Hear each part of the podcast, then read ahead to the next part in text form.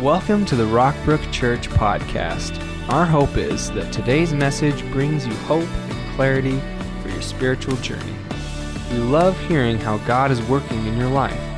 Feel free to share any stories of how this message gave you a new perspective and hope. Email us at church at rockbrook.org to tell your story. All right, today we finish up our series on eternal realities, and I just want to kick us off today with this scripture in Ephesians six, starting in verse ten. It says, "Finally, be strong in who? Be strong in not ourselves, but be strong in the Lord and in his mighty power. Put on the full armor of God so you can take," say these three words with me, "take your stand against the devil's schemes." So you have a spiritual enemy. His name is Satan. He hates God. He he hates that you could give God glory. In fact, his motivation is to get glory away from God. So uh, he hates your guts, and he's plotting. He's scheming. He's uh, scheming to hurt you. And the passage goes on to say, so our struggle is not against flesh and blood. It's not against another person, but against the rulers, against the authorities, against the powers of this dark world, and against the spiritual forces of evil and the heavenly realms. So this speaks to what this whole series has been about, and that is that there's another realm. There's another reality. And if you have a battle, your battle is not against just the things of this world that you can see. Your battle is against the powers, the principalities of this dark world. So we live in a physical world, and yet there is a spiritual world that is just as real. And you've felt it. Come on, you know this deep down, some of the things that you have faced in your life. And we just need to embrace this truth again today, that w- we've got to learn this important principle that what we see with our physical eyes is simply not all that there is in this physical world. There's a spiritual world that's just as real. There's another reality, and it's even more powerful than what's taking place in the physical world, where the forces of of good face the forces of evil, where the kingdom of light wages war against the kingdom of darkness. And Christians have a term for this. We call it spiritual warfare. And for the Christian, spiritual warfare simply means this. I love this definition. If you're taking notes, you might want to write this down. Spiritual warfare is the leveraging of everything that God promises against everything that opposes God's purposes. Spiritual warfare is the leveraging of everything that God promises against everything that opposes God's purposes. So you take your stand, you take your stand with what? The promises of God. You take your stand on the promises of God to leverage them against what the enemy is trying to do in your life, in the people around you, in this world. And we learn a, a few important principles about These spa- these battles, the spiritual warfare from Scripture. In fact, if you're going through a battle right now, if you're struggling, you've got something that's very difficult, you need to remember this, and that is you're, you're not alone in your battles. You simply are just not alone in your battles. In fact, there's an interesting account recorded in Scripture in the book of Second Kings chapter six, starting in verse fifteen. And I'll teach this whole thing to you sometime, but I just want to reference it today. It tells a story of when Israel was at war against the king of Aram, and there was a servant who's in this dialogue with a man of God. And it says in Second Kings six, "When the servant of the man of God got up early the next morning and went outside, there were troops, horses, and chariots everywhere. 'Oh, sir, what will we do now?' the young man cried to Elisha." And the man is just, he's going ballistic. He's looked out. He saw the enemy forces coming from everywhere. There were horses. There were warriors. Uh, there were all sorts of troops. And he was looking and he was going, "We are way outnumbered. That they are everywhere. And look, we hardly have anybody. Look what, what happens. 'Don't be afraid,' Elisha told him, For there are far more, there are more on our side than on theirs. Then Elisha prayed. He prayed, "O Lord, open his eyes and let him see." And the Lord opened the young man's eyes, and when he looked up, he saw that the hillside around Elisha was filled with horses and chariots of fire. "Don't be afraid," Elisha said. "There are more on our side than on theirs." God gave him a glimpse into the spiritual world, into this other reality. And he realized there was there were God's angels and warriors everywhere. He was not in the battle alone, because there's another realm. There's another reality. I want you to realize this other reality. We've got to remember that there's more than we can see. There's more help than we can see. And the reality of the spiritual world teaches us another important principle. This one is about prayer. Elisha prayed, but let's look at a thing about prayer. Your prayers are far more powerful than you know. Man, I want to remind you today that your prayers are powerful. Do not give up praying. There may be times when you pray and you feel, you feel like nothing's happening, but recognize this: your prayers are far more powerful than you know. There's another great example I want to look at today. This one's from the Old Testament, one time when Daniel was praying, and apparently uh, he prayed and nothing happened. Nothing was happening. Then one day, a messenger, an angel, came to deliver this message to him. This account is recorded in Daniel chapter ten, starting in verse twelve. Then he continued, "Do not be afraid, Daniel, since the first day that you set your mind to gain understanding and to humble yourself before your God, your words were heard, and I have come in response to them. But the prince of the Persian kingdom resisted me twenty-one days. So what's happening here? From day one, when Daniel prayed, God heard the prayer and God was working. Even when Daniel didn't see it, God was working. Even when Daniel didn't feel it, God was working. God never stops working. And here's what the angel explained. The, the prince of the Persian kingdom resisted me twenty-one days. Then Michael, one of the chief, chief princes, came to help me because I was detained there with the king of Persia. Now I have come to explain to you what will happen to your people in the future, for the vision concerns a time yet to come." Can you imagine this? Daniel prayed, and as soon as he prayed, God heard his prayer, released his angels, and for twenty-one days they did battle against an evil spirit. And when Michael the archangel appeared, he was able to hold off the evil spirits so the other angel could go to Daniel and give a message to say, God is working. God has answered your prayer. Now, friend, let me tell you, let me just... It, best way I can be a messenger to you today that there's a very real battle going on right now. And our battle is not against flesh and blood, but it's against the powers and principalities of darkness. And we have a spiritual enemy. He has a name. His name is Satan, the devil. And what does he do? What does he do against us in our life? Let's just briefly look at five, five specific things. I pull these straight out of Scripture that it says our enemy is doing to scheme against us. What are his schemes? The first one, if you're taking notes, is he blinds the minds of unbelievers. So without God and left to ourselves, it's tremendously easy to succumb to the devil's schemes. We be, we can become so just mired with the affairs of this world and the moral darkness of this world, and get so close to it that we completely lose sight of God. And he tries to blind your mind so that you cannot hear the truth, so that people cannot hear the truth. In Second Corinthians four four, it tells us plainly, the God, little g, of this age, it's the enemy, that's the devil, has blinded the minds of unbelievers so that they cannot see the light of the gospel that displays the glory of Christ, who is the image of God. They just, they don't have eyes to see it. And without God, left to ourselves, we don't we don't see him.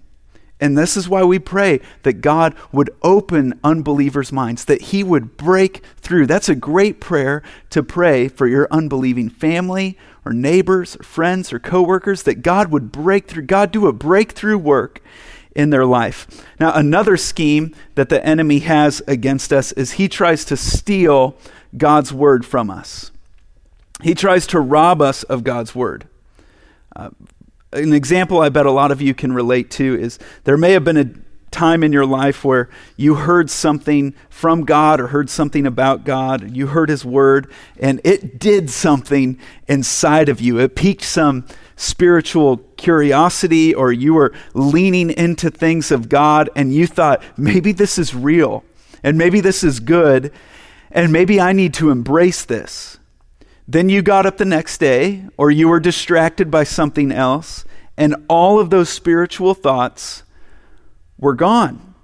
And life just went back to normal. And you're wondering, what was that? Like, I can't even remember what, what it was. I can't even remember what they were saying. I thought maybe I would go in that direction, but then it's gone. Where did it go? Why did it vanish? Why did it vanish? Jesus tells us exactly why. Matthew thirteen nineteen. The seed, so the word of God that fell on the footpath, represents those who hear the message about the kingdom and don't understand it.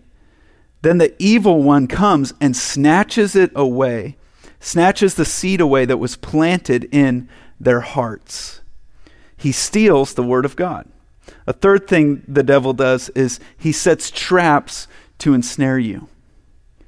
Whenever I think of this one, I, I think of uh, the dumpster behind the church at Rockbrook. Raccoons love the dumpster behind the church building, and I don't know how many times I have been scared or startled by a raccoon in that dumpster, but let me tell you, the best day of the year to be a raccoon in the dumpster is Black Friday. Why is Black Friday the best day for a dumpster? Because while everyone else is out shopping, we've had just had our big Thanksgiving Day meal at the church, and all the waste from that meal goes into that dumpster. And if you look into the dumpster on Black Friday, the raccoons won't scare you. They will not startle you because they are just simply too fat to move. And the dumpster has become a snare that they can't even climb out of, and they just lay there in their own gluttony. Now, l- let me make this clear. Yes, I am saying this. The, the dumpster, the enemy is the dumpster, and you're the raccoon. I'm the raccoon. You are the one that he is trying to trap. Have you ever noticed this? That when there's a vulnerability in your own life, some area where there's a weakness, somewhere that it just always seems to tempt you in this area, and you fall into that weakness. If you ever try to work against it, you try to purify your mind. Next thing you know, there's an image that creates a lustful thought, or you want to have a healthy marriage, but and you make that commitment, and then all of a sudden some other guy or some other woman starts talking to you, or there's a new temptation in your marriage, or you're trying to get out of debt, and now there are new opportunities for debt. Wherever you're weak, the enemy knows that, and he tries to attack. He doesn't fight fair. He attacks your weaknesses. Second Timothy, Proverbs six, or some scriptures, all throughout scripture, it's clear the devil sets traps for you, and he tempts you. Let's go to another one. The enemy, uh, what does he also do? He fights to stop you. He fights to stop you. For example, if you get a vision from God to do something, uh, watch how Satan will try to block you. You may hear some good teaching and think, uh, man, we're going to have a great marriage, and we're going to pray together, and we're going to be about Jesus. And you go home and say, uh, honey, I want to work on these things. Let's have a great marriage. And then all of a sudden, all hell breaks through in your life and your marriage, and you have some of the biggest struggles of your life. Several times in my life, uh, I've made a decision to go with God or something, st- step out in faith. Or uh, I'll say, I'm going to share my faith with this person, and I'll work to build a relationship. And all of a sudden, the moment is right, and they ask me a question, and I'm about to talk about Jesus, and their phone rings, and it's an emergency and they have to leave. Or there's this major distraction or something happens to where the relationship is all of a sudden not there anymore. The relationship is severed. It's because we have spiritual opposition, the forces of darkness trying to stop us from doing what God has called us to do. I mean, wh- why do you think it is that two thousand years later, we still don't have the gospel preached to every people group on the earth? It's because it's not easy, and the enemy is trying to stop that from happening. Look how plainly this is spelled out in Scripture in First Thessalonians two. For we wanted to come to you, certainly I, Paul, did, again and again, but Satan blocked our way. He prevented it from happening. He blinds the minds of unbelievers. He steals God's word from you. He sets traps to ensnare you. He fights to stop you. And last one we'll talk about is he plans to destroy you. He plans to destroy you. And we've got to get serious about fighting this, this battle, this spiritual battle, because uh, you can win this battle. Did you hear me today? You can defeat temptation. You can be saved. You can have the truth, and it can set you free. You can be freed from these traps. But the enemy is trying to do everything to keep it from happening, to destroy you. In First Peter five, it says, be alert and of sober mind. Your enemy, the devil, prowls around like a roaring lion looking for someone to devour, to take out. But you can be free. You can be saved. You can move past this. You can defeat the enemy's work in your life. Why? It's because of this right here. The devil, as powerful as he is, and with all his schemes, at the end of the day, the devil is subject to our God. He absolutely is. He trembles at our God. He he already had one fight with God that lasted uh, one second. Okay, it didn't even last one second. Like a flash of lightning, he fell. And he trembles at our God. And when you align, when you align yourself with God, you become just as victorious as God is over the devil. This is why the Bible says in First John four four, you, dear children, you wonderful people of Rockbrook Church are from God and have overcome them, because the one who is in you is greater than the one who is in the world. He's greater. I'm not so great. You're not so great. But the one who is in you is greater than the one who is in the world. And what might surprise some of you about this is how much I absolutely really believe this, that there is a dynamic going on, a spiritual warfare dynamic in another realm, another reality that too many people completely overlook in their life. And we forget to respond in the eternal reality, in this other realm, to respond in the spiritual as much as we do in the natural or the physical. Now, I'm not saying that we don't respond in the natural or the physical. Uh, we, we get sick. Yes, we go to the doctor. We, we do the treatments. But our first response is to get together and take our stand in spiritual warfare, that we're going to fight this. The Bible says you're in a fight. You are. You need to learn how to fight. And that the enemy, he's not playing around. He wants to devour you. And I want to give you the weapons to fight in this battle. I want to give you the weapons today to be victorious, as victorious over the enemy as God is. And the Bible says you need to learn how to fight. Let me show you an interesting verse, uh, just so uh, you can know how to fight for this in your family. It says, for though we live in the world, we do not wage war as the world does. The weapons we fight with are not the weapons of the world. On the contrary, they have divine powers to demolish strongholds. So uh, you, when you make this attack, you're not fighting the way the world fights. So we're not fighting in some like modern way with guns and bombs and uh, problem solving that way. No, the weapons we fight with, the weapons we fight with. So it assumes that you're fighting are not the weapons of the world. On the contrary, they have divine power to demolish strongholds. Strongholds comes from a Greek word that means any lie of the devil that keeps you trapped in slavery. Did you hear that? Uh, I wonder if you're under any strongholds today. Any lie of the devil that keeps you trapped in slavery. Any lie that is completely against God's word, God's promises, God's purposes. Believing it makes it a reality in your life. And the world demolish, the word demolish means to violently cast it down. That there's there's nothing really passive about this.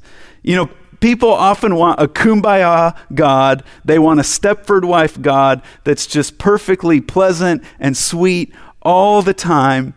And they don't realize that he is also a warrior and he's also a great fighter. And you've got to buckle up and strap on and dress for battle and realize that there is a part of your Christianity that that is communion with God, and it's peaceful and it's pleasant. But there's another part that is confrontation and spiritual warfare with an enemy who wants to destroy you. He wants to destroy your life, your marriage, your parenting, your identity, your confidence, your mind, how you think about yourself, how you think about other people, how you think about God. And it's time to take your stand, to fight your fight. So we got to fight with these weapons. What what are those weapons? Uh, if I've got weapons, how are they? How do I use them? Well, let me give you clearly some weapons uh, that Scripture is lined out in Scripture and how to use them. The first one is the name of Jesus. Write that down. The name of Jesus is a powerful weapon. It's a strong tower. Many of our songs, they just boast in the name of Jesus. What a wonderful name it is. What a powerful name it is. The name of Jesus. Why? Because names have power. Have you noticed that names have power? They carry weight. Cancer is a powerful name. Debt is a powerful name. Addiction is a powerful name. Virus is a powerful name. Depression, if you've ever been depressed, you know it's a powerful name. But I've got good news for you. Philippians two, verse nine. God exalted Jesus Christ, him, to the highest place and gave him the name that is above every other name. That at the name of Jesus, every knee should bow. In heaven and on earth and under the earth, and every tongue acknowledge that Jesus Christ is Lord to the glory of God the Father. It's saying at the end of the day, the physical reality, the eternal reality, the spiritual reality, it will all come under the name of Jesus and bow to the name of Jesus. So what do I do? I call on the name of the Lord. I use his name. I call on his name. Sing the name. Worship the name. Say, I know you're powerful. Anxiety, I know you're powerful, but I proclaim the name of Jesus as the ruling name in my life. And demons have to line up at the name of Jesus Christ. This is why we pray in Jesus' name. It's a powerful thing Christians do. Some of us, from time to time, we forget the power of it. It just becomes a statement that we make at the end of our prayer. But what are we doing when we're praying? Technically, what's happening? Technically, we're praying to God, God the Father, but in Jesus' name. And it's powerful because some people are praying in the name of who knows, many other gods. People all around the world today are praying in the name of lifeless, distorted, destructive, heretical gods who they're not real. But when we, when the Christian goes to pray, it's powerful because we're saying Jesus is the only way to God, and Jesus is the only way that this prayer even works today. So we worship the name. We use the name. I'm declaring that his name is higher, and I'm praying in Jesus' name, amen. Let it be so because of who he is, not because of who I am. By the way, we're going to have a, a day of prayer and fasting as a church family. This is in conjunction with the National Day of Prayer, Thursday, May seventh. And here's what I'm asking everybody in our church to do that day is to just simply fast a meal. Fast one meal that day and spend that time in prayer. And that's also powerful because you're going to be hungry from not eating that meal. So then use that hunger as a constant reminder, maybe that morning, that afternoon, or the rest of the day, to pray until your next meal. And then at seven fourteen that night, um, we're going to do, uh, I invite you to just pray with your church family. Set your alarm for seven fourteen and have all of Rockbrook Church pray together. Uh, if you can join us on Facebook or Instagram Live uh, for prayer, we're going to have, starting at seven fourteen, a online prayer service. It'll be very simple, but I invite you to uh, join us, and we'll lead you through some worship and some prayer that night. And we'll declare that the name of Jesus is higher than this pandemic. It's higher than the illnesses in your life. It's higher than any economic downturn. It's higher than any anxiety that you're facing, any loss that you're carrying, any burden that you're trying to lift day after day in your life. We're going to give it over to God in prayer and use the name of Jesus as a weapon. What's your second weapon? That is the Word of God. The Word of God. The Word of God is just so powerful. You know, everything we do in this church has a biblical basis. If it's not biblical, uh, we're just simply not interested in doing it. If it's not biblical, I'm not going to give my life to it. If if you don't have a verse, don't do it. All throughout the scriptures, it talks about the Word of God as a metaphor. It says that the Word of God has this metaphor that it's a sword, a sword. For the Word of God is alive and active. It's sharper than any double-edged sword. You know, a sword is a defensive weapon in that it can block, but it's also an offensive weapon. It's the only offensive weapon listed in the armor of God. So let's go back to this original verse that we started with in Ephesians six and see what it goes on to say. So it uses this word again, stand, stand. So take your stand, stand firm then, with the belt of truth buckled around your waist, with the breastplate of righteousness in place, and with your feet fitted with the readiness that comes from the gospel of peace. In addition to all this, take up the shield of faith, with which you can extinguish all the flaming arrows of the evil one.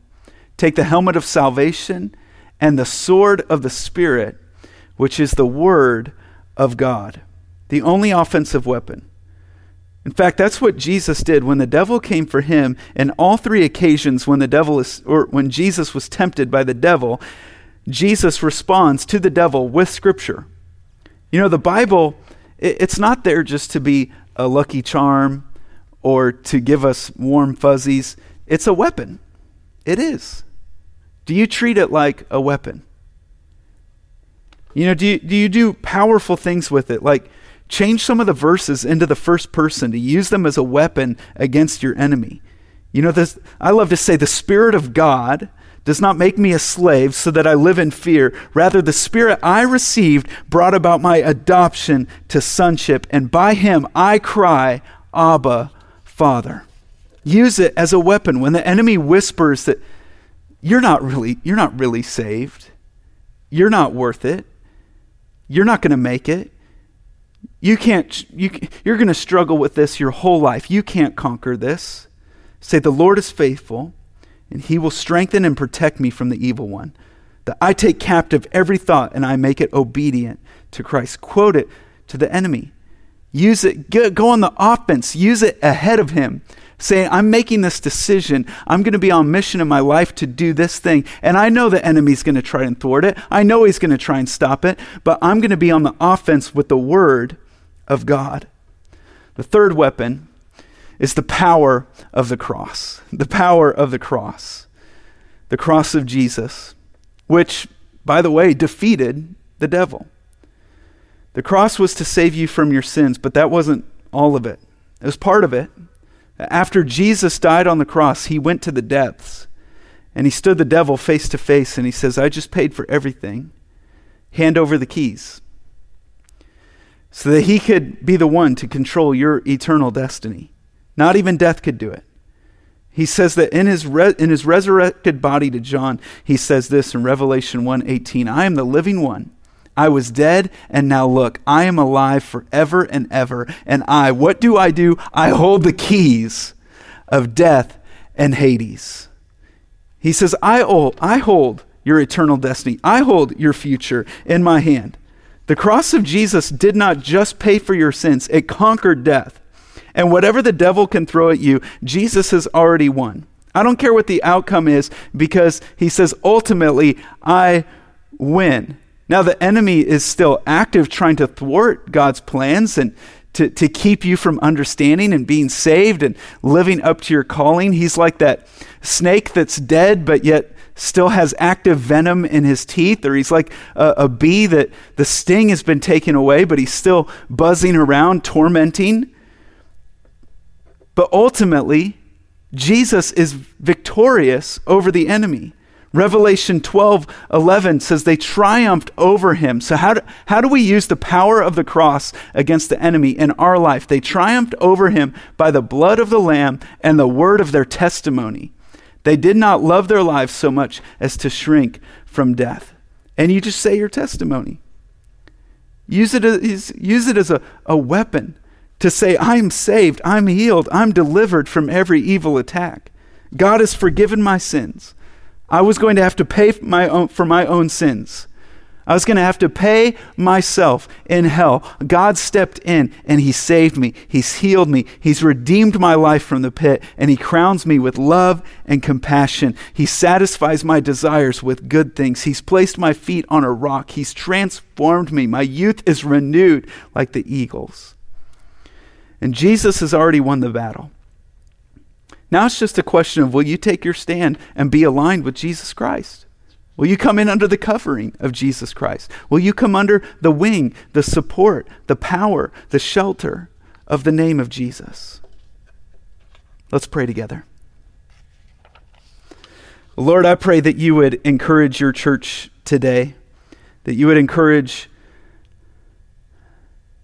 that marriage, that you would encourage the, the single parent, that you would encourage the person who can't make ends meet, that you would help us to confront our enemy with the powerful weapons you've given us. And friend, I just want to remind you today, you'll never win this on your own. You need to fully surrender your life to Jesus. And God is inviting you to come home. And many of you are going to have eyes to the see, eyes to see, maybe for the first time ever. And you're going to recognize that there's a battle going on that you could never win on your own. There's a battle going on for some relationships, for your kids, going on for your finances, going on for your health. There are spiritual battles going on. Right now you're recognizing that, you're seeing that. That there are forces fighting against you, and they're fighting against uh, the mission of the kingdom of God on earth. And you're saying now, I, I don't want to fight by my own power anymore. I want to surrender fully to Jesus Christ. I want the verses in the Bible about my salvation, about my eternal destiny, to be completely true. to be completely true of me. And you're ready to step across the line. And you say, Heavenly Father, I need a Savior. I need Jesus Christ to save me, to make me new. God, I need to be filled with your Spirit. I need to be taught to do your will. I need a new mission in my life. And I need you.